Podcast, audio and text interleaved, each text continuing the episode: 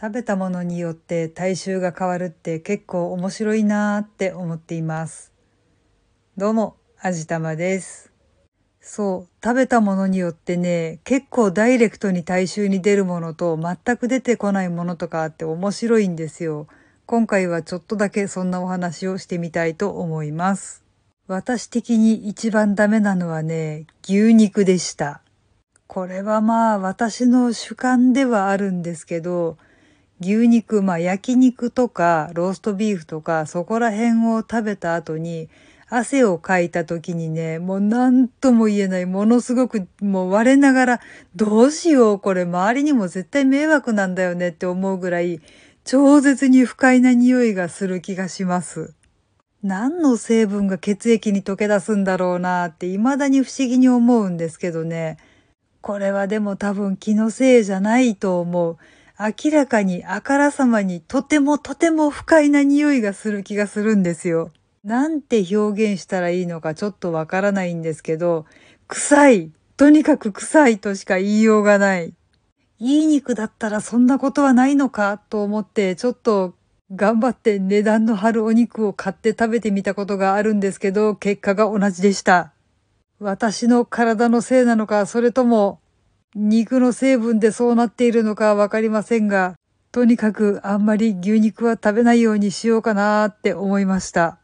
それとは別に個人的にものすごく面白かったのがお出汁の匂いですね。うどんとかお蕎麦とか、まあ鍋とかかな。そんなのを食べた後にお風呂に入ると、もろにお出汁の匂いがするんですよね。もうね、浴室中にそのお出汁の匂いが充満するので、ああ、これは私の体から発散されるもんなんだなーって。もうね、思わず、おー、いい出汁出てんじゃんって笑ってしまうんですけど、実際のところどうなんだろうな。本当にいい出汁出てたりしてなーとかって思うんですけど。もうほんと冗談抜きで笑っちゃうぐらい食べたものそのまんまの匂いがするっていうのはね、なかなかこう何とも言えない気持ちになりますね。あと多分似たような理由だと思うんですけど、ハーブティーを飲んだ後にも同じことになりますね。これはでも特に問題ないんじゃないかなっていうか逆にいいものなんじゃないかな。香水とかは飲んだら体に悪いけど、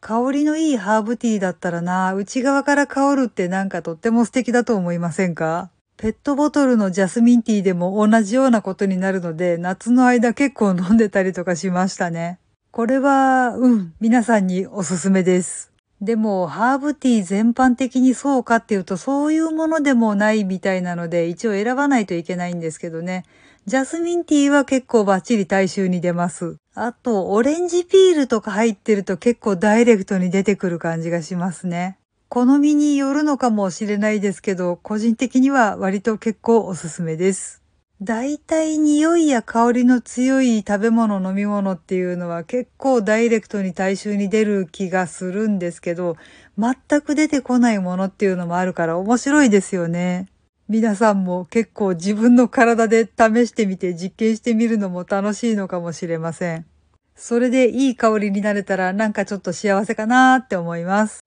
はい。というわけで今回は食べ物によって結構体臭って変わるよねっていうお話をしてみました。